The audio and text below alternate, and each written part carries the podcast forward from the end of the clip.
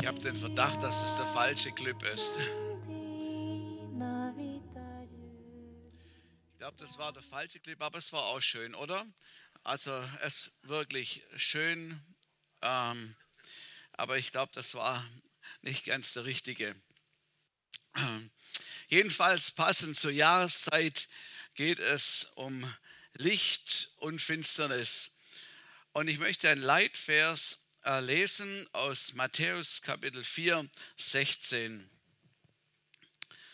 Und da heißt es, das Volk, das in der Finsternis wohnt, sieht ein großes Licht. Hell strahlt es über denen, die im Schatten des Todes leben und ohne Hoffnung sind. Das hat bereits der Prophet Jesaja vorausgesagt, viele Jahre vorher vorausgesagt, dass ein großes Licht kommen würde. Und jetzt hier in Matthäus wird darauf reflektiert und das erwähnt und gesagt, ja, so wie es der Jesaja vorausgesagt wird, gesagt hat, so ist es gekommen und so wird es auch kommen. Licht und Finsternis, das sind zwei so krasse Gegensätze. Und mit denen haben wir vielfältig zu tun in unserem Alltag, in unserem Leben. Und jeder kennt das. Und wir alle freuen uns über Licht. Wir freuen uns über Licht. Wir freuen uns über Sonne, wenn es hell ist. Und wenn es jetzt schon um sechzehn Uhr dunkel wird, dann ist es nicht unser Hit. Dann mögen wir das eigentlich gar nicht. Und jedes Mal, wenn ich auf die Uhr denke, jetzt ist erst sechzehn Uhr, jetzt wird es schon wieder dunkel, denke ich, oh nein, wann wird es wieder länger hell sein? Licht ist notwendig. Licht braucht alles Lebende, braucht Licht. Das ist lebensnotwendig. Wenn man eine Wohnung sucht, dann sucht man eine Wohnung, wo viel Licht ist. Fenster sollen da drin sein. Licht durchflutet äh, wünscht man sich, sodass Licht hereinkommt. Die Autos bekommen immer bessere Lichter, damit man besser sehen kann. Äh, Kurvenlicht schon am besten, dass man schon um die Ecke schauen kann, bevor man überhaupt dort ist. Licht ist so etwas von wichtig. Wir brauchen es.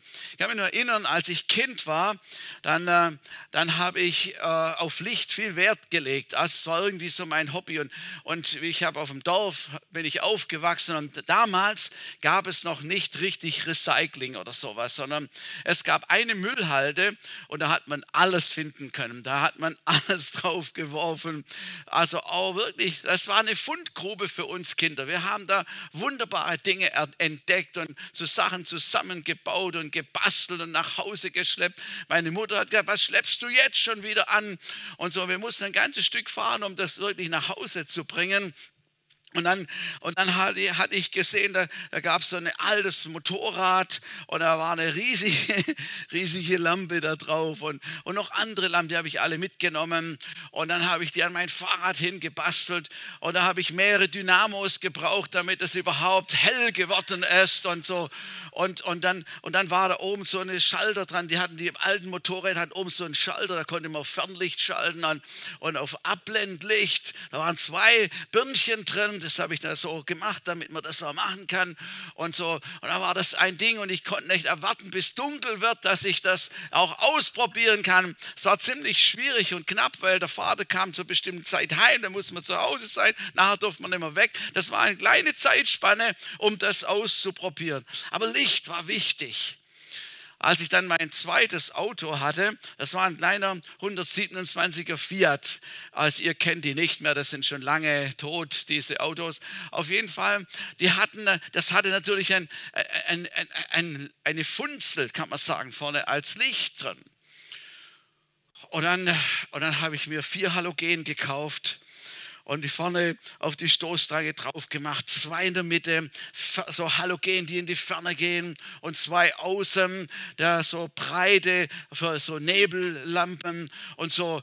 Und dann konnte ich, wenn ich dann Licht an hatte, dann konnte ich weit durch den Schwarzwald sehen und das jeden breit gemacht, damit man jeden, jedes Wild an der Straße sehen konnte. Hat mich richtig gefreut über Licht. Licht war wichtig, Licht war wichtig.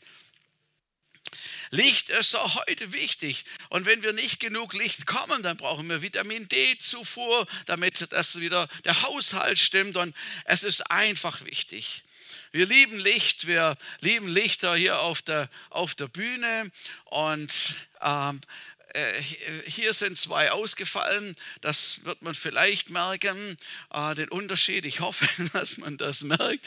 Aber wenn es jetzt hier alles ausgehen würde und es gibt nur diese kleinen dekorativen äh, Lampen und auch die aus sind, dann, dann werdet ihr vielleicht nicht so viel merken, aber am Livestream werdet ihr merken, dass da etwas nicht so gut kommt und irgendwie nicht so gut stimmt. Deshalb machen wir es lieber wieder an, damit wir Licht haben. Und der Unterschied merken wir dann, äh, wenn Licht weg ist und wenn Licht wieder da ist. Es braucht es. Mit Licht, da verbinden wir Schönes, Angenehmes. Und das ist auch in der Bibel so. Licht repräsentiert Gutes. Licht ist etwas Göttliches, etwas Schönes. Und Gott war der Urheber von Licht. Das wissen wir. Ganz am Anfang unserer Bibel, da lesen wir, Gott schuf Himmel und Erde. Und als er sie geschaffen hatte, da war sie noch wüst und leer und dunkel.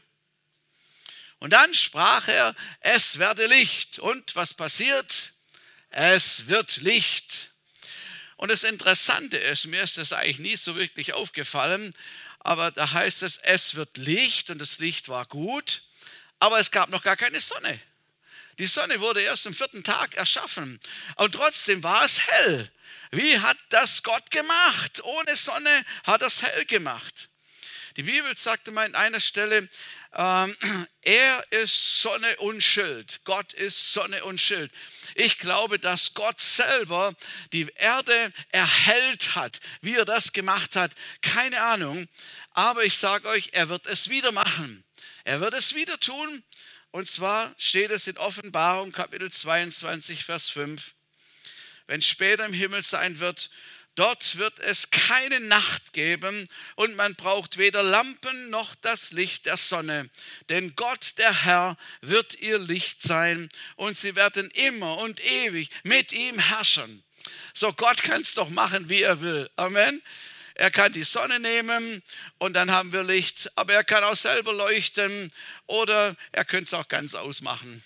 Und später wird er es wieder ohne Sonne tun. Finsternis ist am besten zum Schlafen geeignet. Muss man mal sagen, als es noch nicht so Energie gegeben hat und viel Strom und so, dann sind die Leute einfach ins Bett gegangen, wenn es Nacht geworden ist. Was soll man noch machen?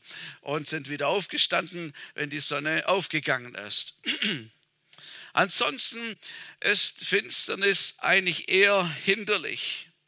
Es macht unsicher, es verbreitet Furcht. Vielleicht ist es deshalb, dass alles so erhellt ist und überall Lichter sind. Totale, wer in der totalen Dunkelheit ist, ich meine wirklich rabenschwarz Nacht, wenn das überhaupt jemand schon mal erlebt hat. Also ich kann nachts rausgehen, ich muss keine Lampe anmachen, das Straßenlampe leuchtet da rein und so. Aber ich kann mich erinnern, mein Kinderzimmer, wir hatten Rollläden und die konnten wir, und die hatten wir runter gemacht, ganz runter. ganz runtergezogen und da war keine Straßenlampe oder etwas und da war es wirklich dunkel. Also wenn du nachts aufgewacht bist, dann wusstest du nicht, also liegst du noch richtig rum oder was manchmal passiert ist, irgendwie verdreht und man ist auf der anderen Ende des Bettes. Man hat nichts gesehen. Wirklich rabenschwarze Nacht. Aber wenn man so irgendwo drin ist und dann nur ein bisschen Licht sichtbar wird, das hilft uns schon. Und wenn es nur ein kleines Kerzchen ist oder nur ein kleines Lämpchen ist, sagt man, oh, da ist ein Licht. Und man hat Orientierung und man geht dahin. Es ist übel, wenn es Dusterig, dusterig, dusterig, du, düster, düster ist, düster ist und kein richtiges Licht vorhanden ist und du willst irgendetwas machen, etwas, wo du genau gucken musst oder etwas reparieren, wo du, wo du alles genau sehen musst. Und das geht nicht, ohne dass du wirklich eine Lampe draufhältst und alles genau angucken kannst. so schummriges Licht und Kerzen und so, das ist eher so für Romantik gedacht oder für Dekoration. Wir haben eigentlich fast immer eine Kerze an. Loni hat fast immer eine Kerze an, ob es dunkel oder hell ist. Also eine Kerze verbreitet offensichtlich irgendwas Gutes, äh, Angenehmes, Romantisches. Äh, Kerze ist wichtig. Also äh, so dunkles, gedimmtes Licht, das ist eigentlich für so gedacht, ja, so gemütlich und romantisch und so weiter. Aber, aber richtig geeignet ist das nicht, um irgendwas ähm, fertigzustellen oder zu machen. Finsternis ist in der Bibel ein Bild oder ein Begriff für das Böse, für das Negative, für das Teuflische. Im Volksmund sagt man das auch so. Wenn man irgendwas negativ sagen will, dann sagen wir, das ist echt dunkel. Also so dunkle Gedanken oder so dunkle Reden oder irgendwas. Also das hat schon jeder irgendwie so im Gefühl, dass er weiß oder dass man das so einordnet. Finsternis, schwarz, böse. Und diese Finsternis, sie kam durch den Fall Satans, der einmal ein Lichtsengel war und der eingereiht war im, im, im, im Thronsaal Gottes mit ihm zusammen und sich dann überhoben hatte über Gott selber und wollte sein wie Gott und, und Gott musste dann eingreifen und dann wurde er zum Feind Gottes, zum Feind Gottes und er mit all seinen Geistern und Dämonen, sie bilden das Reich der Finsternis. So ist es auch erwähnt in der Bibel, das Reich der Finsternis. Durch die Sünde kam Finsternis überhaupt erst über die Menschen. Und die Bibel sagt uns, dass jeder Mensch ohne Gott und Jesus selbst in der Finsternis lebt oder Finsternis ist. Und in diese Dunkelheit hinein kam Jesus, das Licht, um diese Macht der Finsternis zu überwinden an seinem Kreuz, als er den Preis bezahlt hat. Das ist etwas so Grandioses, es ist so stark, es ist so mächtig, weil es einfach so, wie soll ich sagen, so gegensätzlich ist. Schwarz und Dunkelheit und Licht. Jeder, der erkennt, dass er aus dieser Finsternis herauskommen muss, der nimmt Jesus Christus als Retter an und bekommt Vergebung der Schuld und wird ein Nachfolger von Jesus.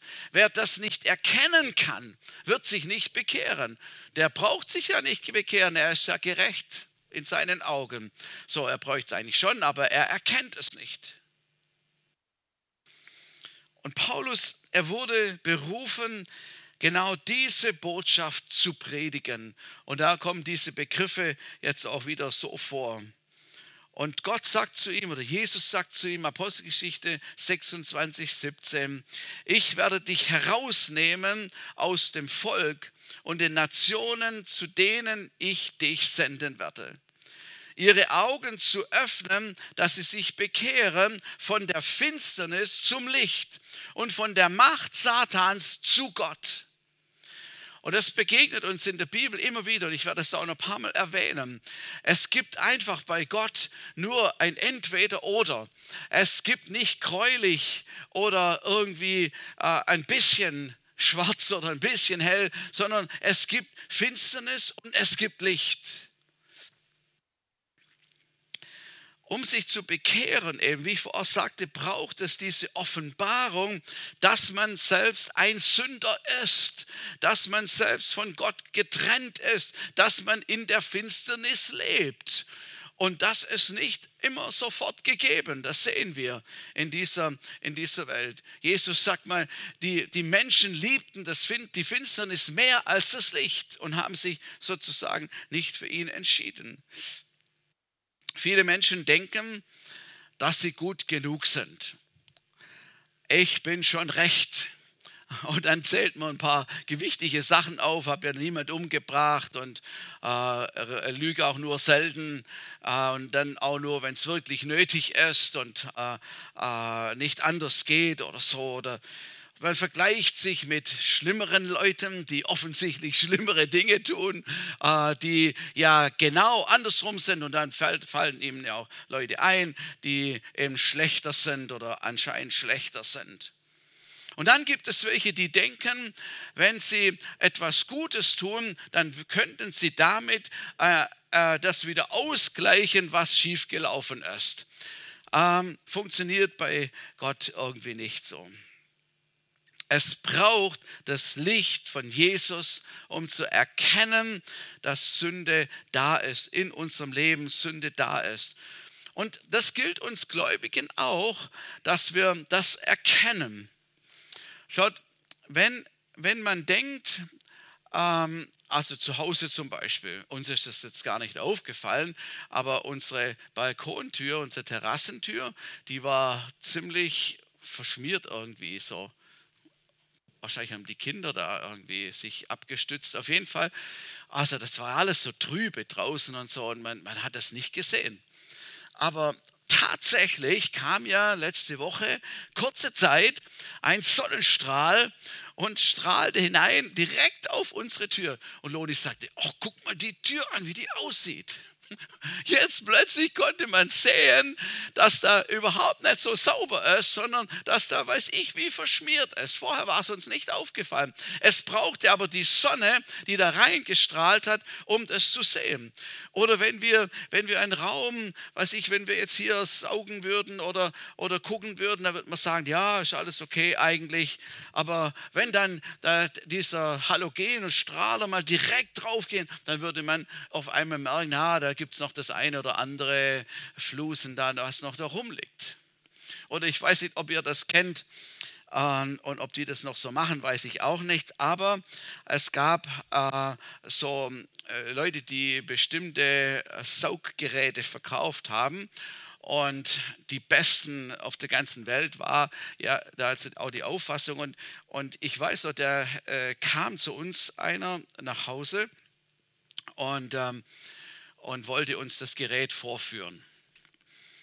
Und wir waren eigentlich schon der Meinung, dass wir äh, schon saugen.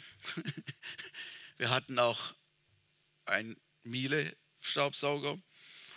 Und wir waren der Meinung, äh, unser Teppich ist okay. Unser Teppich ist gesaugt und gut. Und dann sagt der Mann, äh, denken Sie, dass Ihr Teppich gut ist, sauber ist? Ja, natürlich. Wir saugen jeden Tag. Also ist alles Paletti, alles gut. Okay, sagt er, wir wollen mal sehen. Vielleicht kennt ihr das. Jedenfalls nimmt er dann ein weißes Taschentüchlein und steckt es auf das Rohr dazwischen rein und fängt fröhlich an zu saugen und zu saugen und zu saugen und so. Und nach einer bestimmten Zeit macht er das wieder raus und zeigt uns dieses Taschentuch. Es war ein hässlicher, dunkler Fleck drauf, mit allem Möglichen drin. Ich dachte, das gibt's doch nicht. Ich dachte, das gibt's doch nicht. Wir haben doch gesaugt. Also, und dann kauft man natürlich so ein Gerät.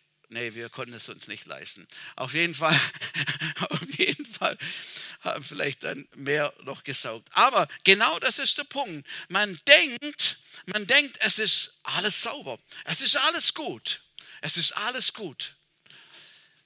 Und wenn das Licht von Jesus hineinleuchtet, dann fällt auf uns auf einmal auf, dass wir wieder im Fleisch waren, dass wir wieder im Fleisch reagiert haben und dass das wirklich jetzt nicht so optimal war, wie wir das getan haben, wie wir darüber gedacht haben.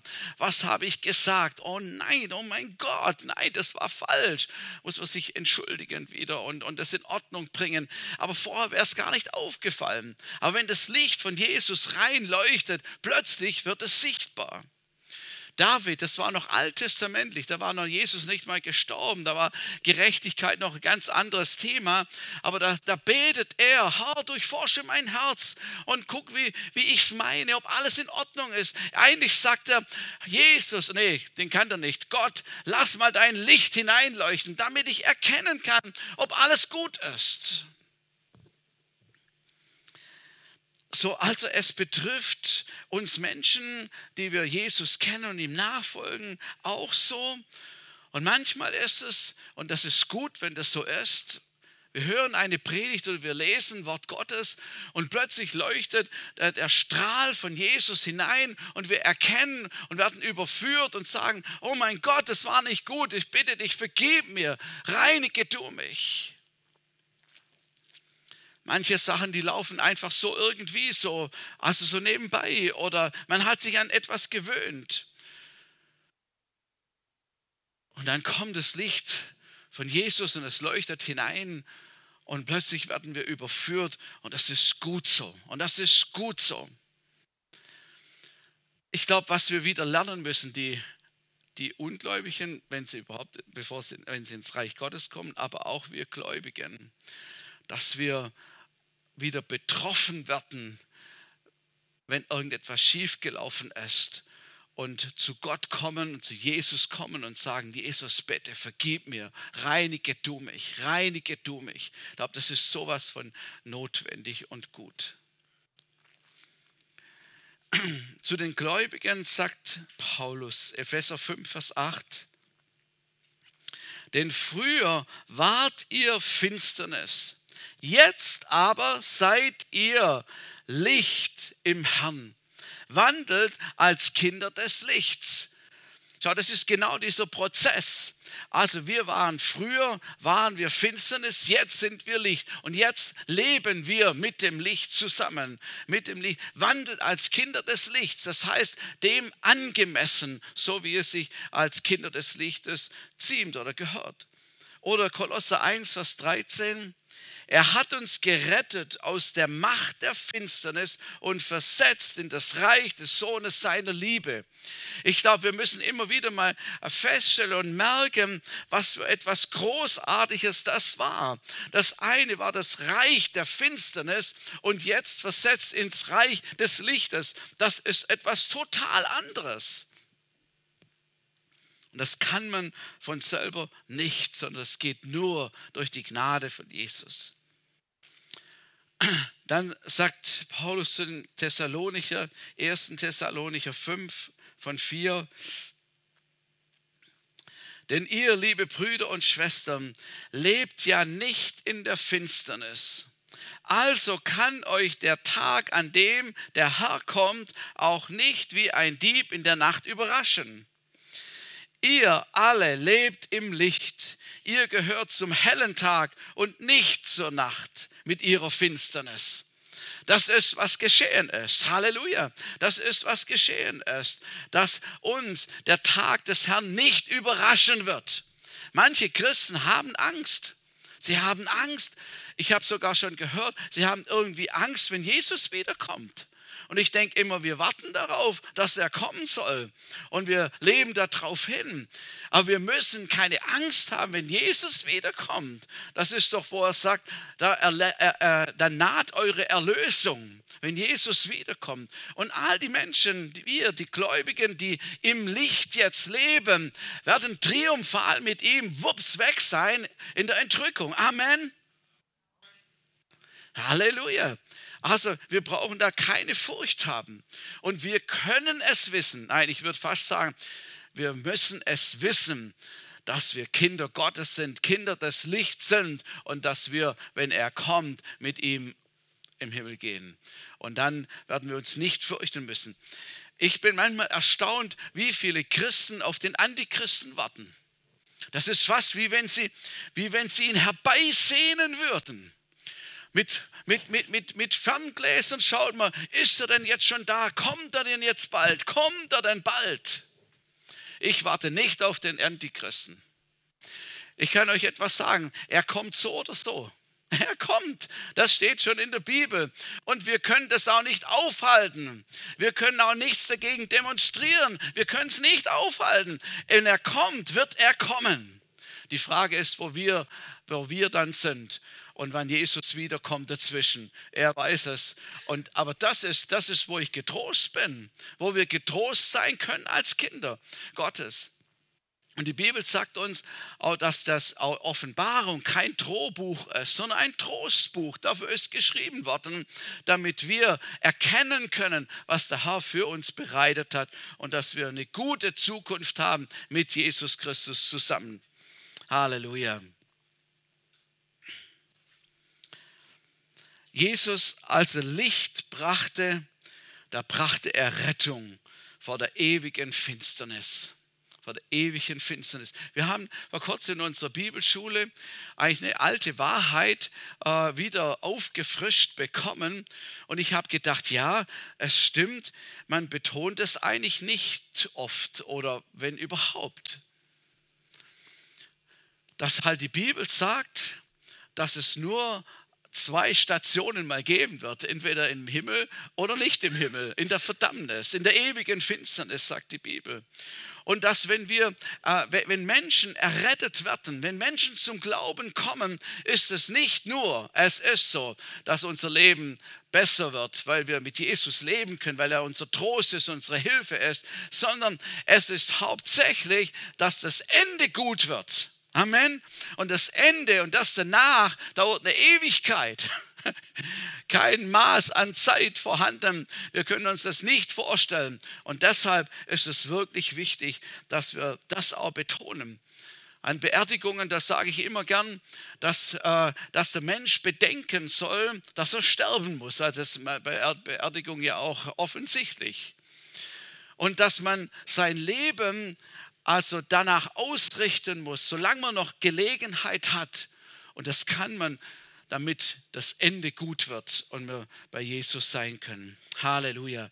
Ich finde, es ist so gut. Gott hat uns so viel geschenkt durch Jesus Christus. Jetzt dürfen wir im Reich des Lichtes sein. Und es sind zwei Mächte, es sind zwei Reiche, die nichts miteinander zu tun haben. Die sind nicht kompatibel, aber auch kein bisschen. Es ist, wie man im Volksmund sagt, wie Tag und Nacht. Es gibt da keine Verbindung. Und die Gefahr und die Versuchung, die manchmal auf uns Gläubige zukommt, auch wenn wir vielleicht schon länger unterwegs sind mit Gott, ist, Kompromisse zu machen mit dieser Finsternis, mit diesem anderen Reich Kompromisse zu machen. Weil manches äh, irgendwie ähm, vielleicht zunächst irgendwie einem besser erscheint und ähm, irgendwelche Reize dahinter sind.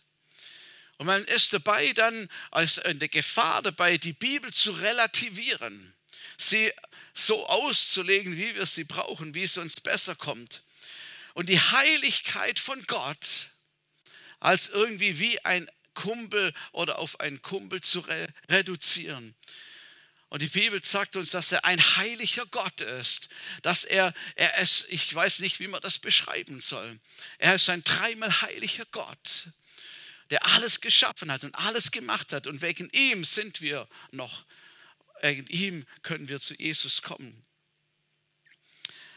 Elia, Elia musste auf dem Berg Karmel diese Botschaft sagen, sagt, wie, ihr hinkt auf beiden Seiten. Das Volk Israel konnte sich einfach nicht entscheiden. Also wollten sie im Baal, diesem Götzen dienen, was sie eigentlich schon gemacht haben. Jetzt kommt der lebendige Gott wieder auf und so. Jetzt, wem wollt ihr eigentlich dienen? Ihr hinkt auf beiden Seiten, da ein bisschen und dort ein bisschen. Und das war Gott schon immer ein Gräuel. Das wollte er nie haben. Er wollte eine klare Linie haben, eine klare Richtung haben. Und er wollte, dass das Volk Israel ohne andere Götzen ihm nachfolgt und ihn ehrt, freiwillig ihm hinterhergeht und ihm nachfolgt.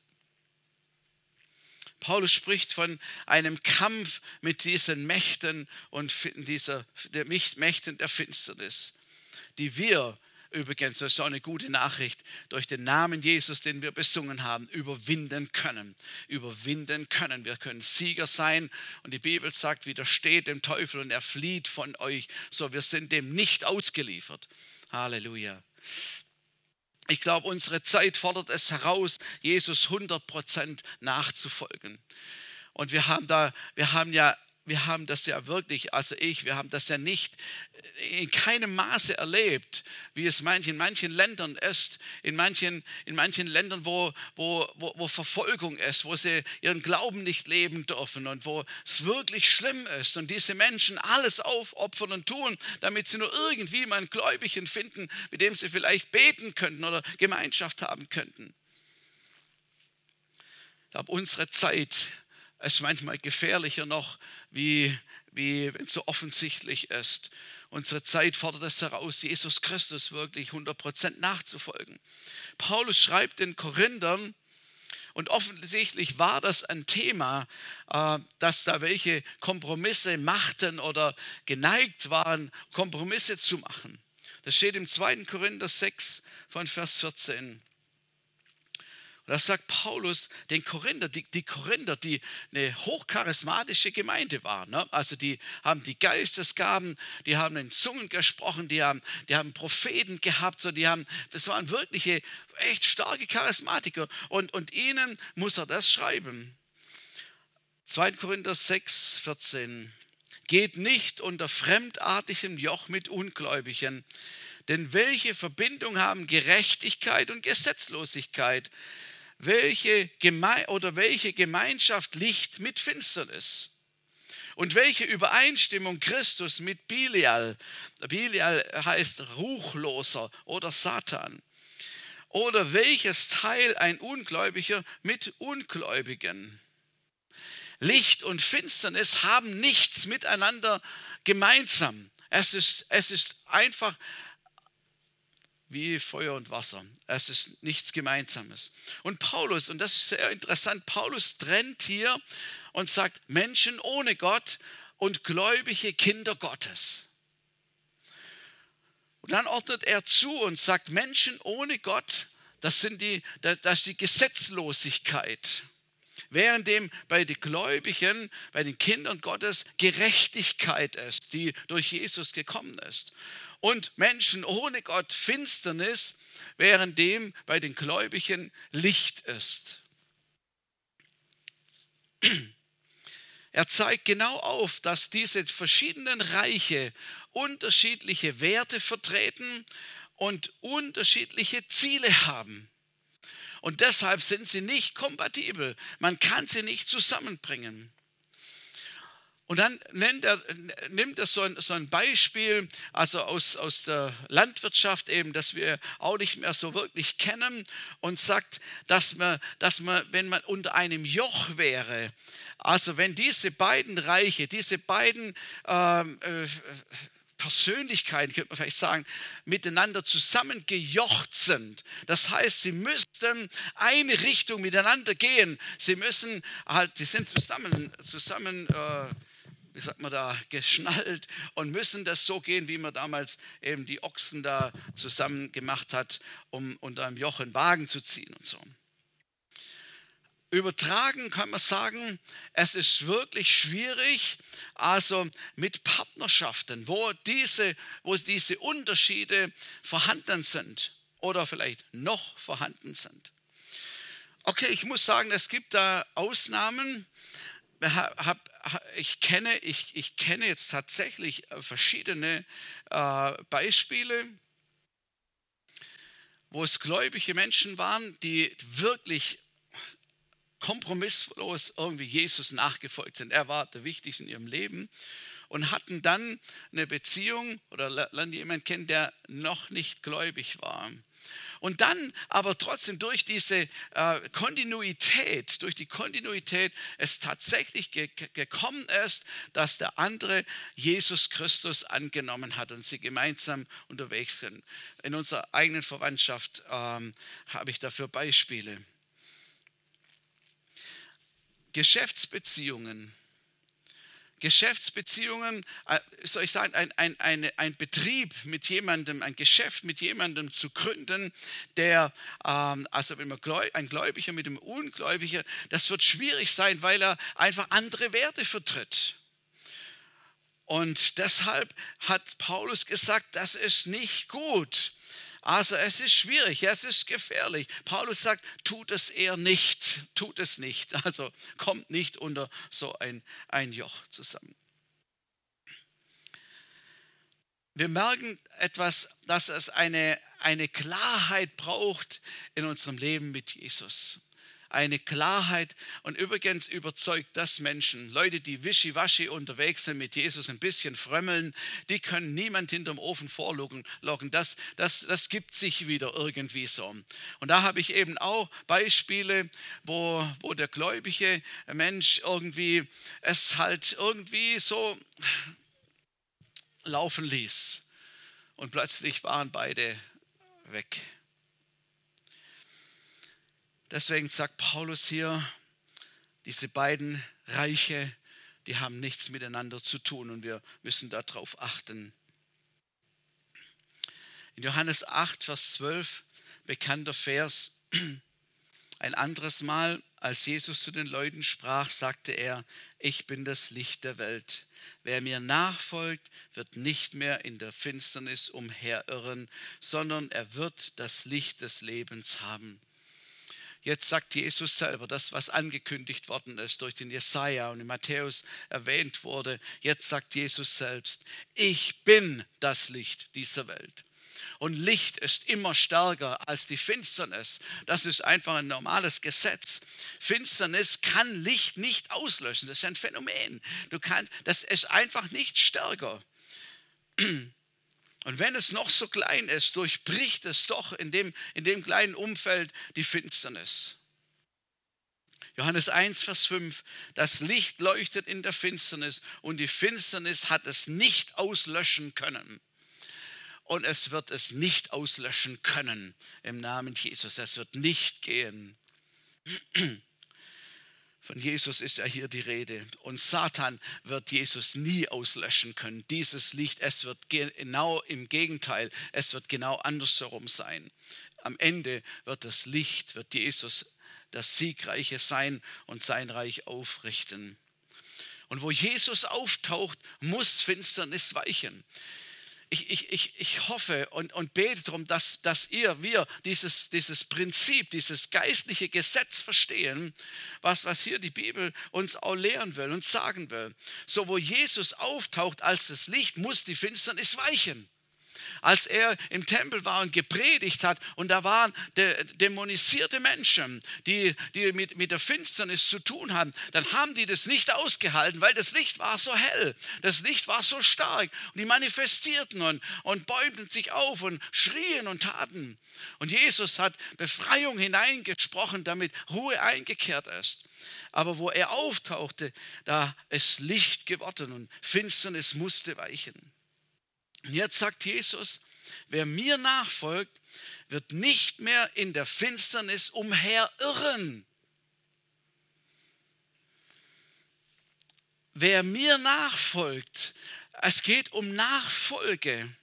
Das, was Steve, Steve letzten Sonntag gesagt hat, am Weinstock zu bleiben, an Jesus, am Weinstock zu bleiben, an der Quelle zu bleiben, heißt ihm nachzufolgen, in seiner Nähe zu sein, an seiner Seite zu sein, in seinem Licht. Nachfolge heißt hinterherzugehen. Und du kannst nur jemand hinterhergehen, der sichtbar ist. Und Licht ist sichtbar. Jesus ist sichtbar, erkennbar. Wir können ihm hinterhergehen. Nachfolge, es bedeutet, Jesus an der ersten Stelle zu haben. Trachtet zuerst nach dem Reich Gottes, nach seiner Gerechtigkeit. Ihr Lieben, ich glaube, wir dürfen hier keine Kompromisse machen. Es muss klar sein, wo unser Weg hingeht. Und dass wir ihm nachfolgen, als unserem Herrn, als Jesus, das, dem Licht. Ihn an der ersten Stelle zu haben. Wir beten oft, wenn wir, wenn wir ein Übergabegebet sprechen mit Menschen, die ihr Leben Jesus geben, dann sagen wir, Jesus sei du der Herr meines Lebens. Wahrscheinlich haben das dann die wenigsten richtig begriffen. Aber das heißt einfach, dass er der Chef ist. Und wenn er der Chef ist, dann hat er das Sagen. Und dann sagt er, wo es lang geht. Und wir wissen, dass es ein guter Chef ist und dass er weiß, wo, wo es richtig, wo es lang geht. Und dass wir dem nachfolgen können.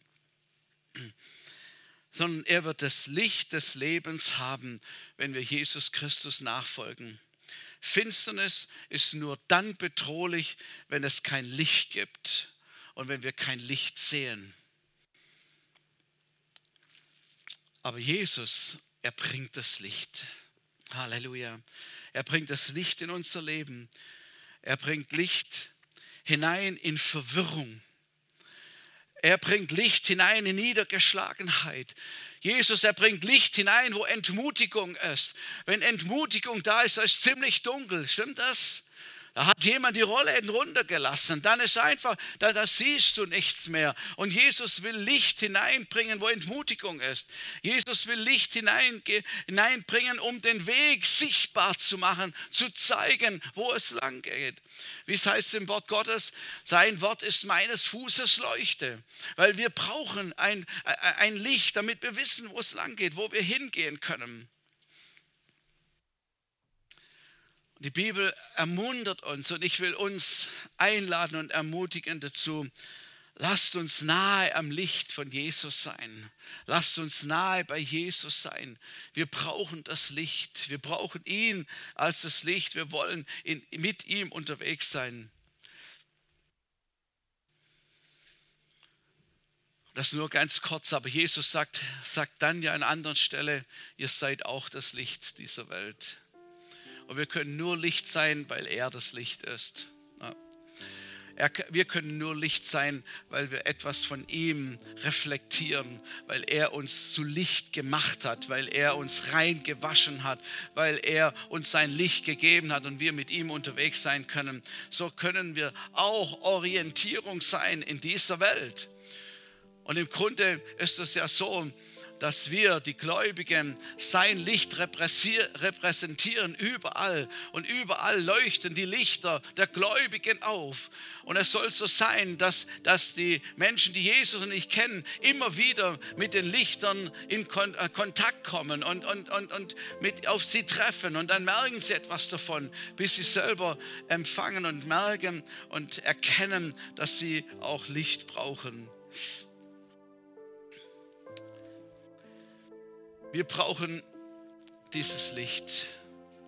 Mir ist noch eingefallen, das ist heute nicht mehr bei allen Lampen so, aber früher war das ganz, ganz relevant. Licht macht auch warm. Licht strahlt Wärme aus. Und ich glaube, dass Jesus das Licht so ist. Er ist nicht verurteilend, zerstörend, sondern es ist ein wärmendes Licht, ein, ein, ein Licht, das willkommen heißt, das äh, einen, einen herzlich begegnet, das einem aufwärmt, Gutes tut und Gutes verspricht. Halleluja. Vielleicht, vielleicht konnte der Heilige Geist etwas hineinleuchten heute Morgen und du hast etwas sehen können in diesem hellen Strahl des Lichtes von Jesus. Und dann ist es ein guter, ein guter Weg zu sagen, ja, jetzt habe ich es gesehen. Da ist wirklich Dreck gewesen. Ich, mir ist nicht aufgefallen, jetzt habe ich es gesehen. Und dann brauchen wir nicht wochenlang rumputzen und scheuern und tun und büßen, sondern wir können sagen, Jesus, es tut mir leid, vergib mir, reinige du mich. Es war falsch. Ich war stolz. Ich war im Fleisch geraten. Vergib mir, es tut mir leid.